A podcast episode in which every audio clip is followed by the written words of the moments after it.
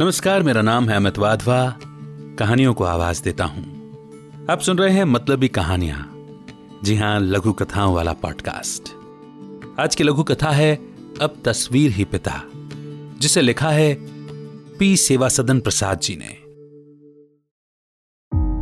जिस गाँव में कभी सरकारी गाड़ी नहीं आई थी, कभी किसी मंत्री का दौरा नहीं हुआ था, आज उसी गाँव में पूरा हिंदुस्तान उमड़ पड़ा।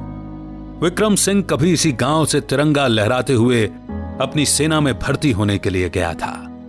और भर्ती हो भी गया, पर किसे पता था कि शहादत के बाद उसका पार्थिव शरीर इसी तिरंगे में लिपटा कर लाया जाएगा। जो ही शहीद विक्रम सिंह के पार्थिव शरीर को धरती माँ की गोद में उतारा गया तो शहीद विक्रम सिंह अमर रहे, हिंदुस्तान जिंदाबाद के नारे गूंज उठे। लोगों के नयनों में नीर, मन में पीर पर चेहरे पर वीर के भाव मौजूद दिखे।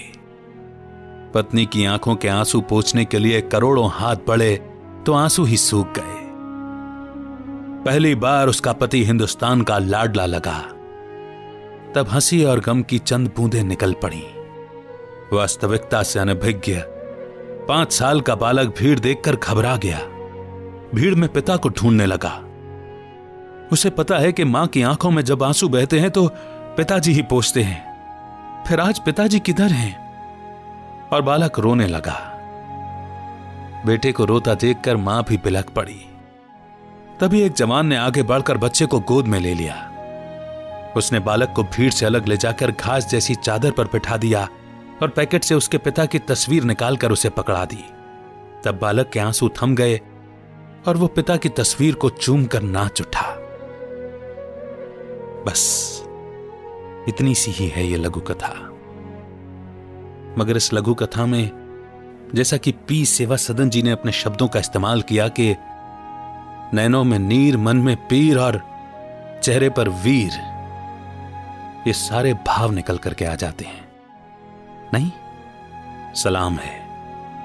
उन शहीदों को भी, उन सैनिकों को भी और पी सेवा सदन जी को भी। कैसी लगी आपको ये लघु कथा, ज़रूर बताइए। एफबी ग्रुप, जहाँ पर एक बहुत सुंदर सी कम्युनिटी बन रही है, वहाँ पर भी आप अपने विचार साझा कर सकते हैं। मैंने लिंक डिस्क्रिप्शन में दिया है। ज़रूर ज्वाइन कीजिए। जल्द होगी मुलाकात। रखिए अपना बेहतर ख्याल। अमित का नमस्कार। जय हिंद। जय भारत।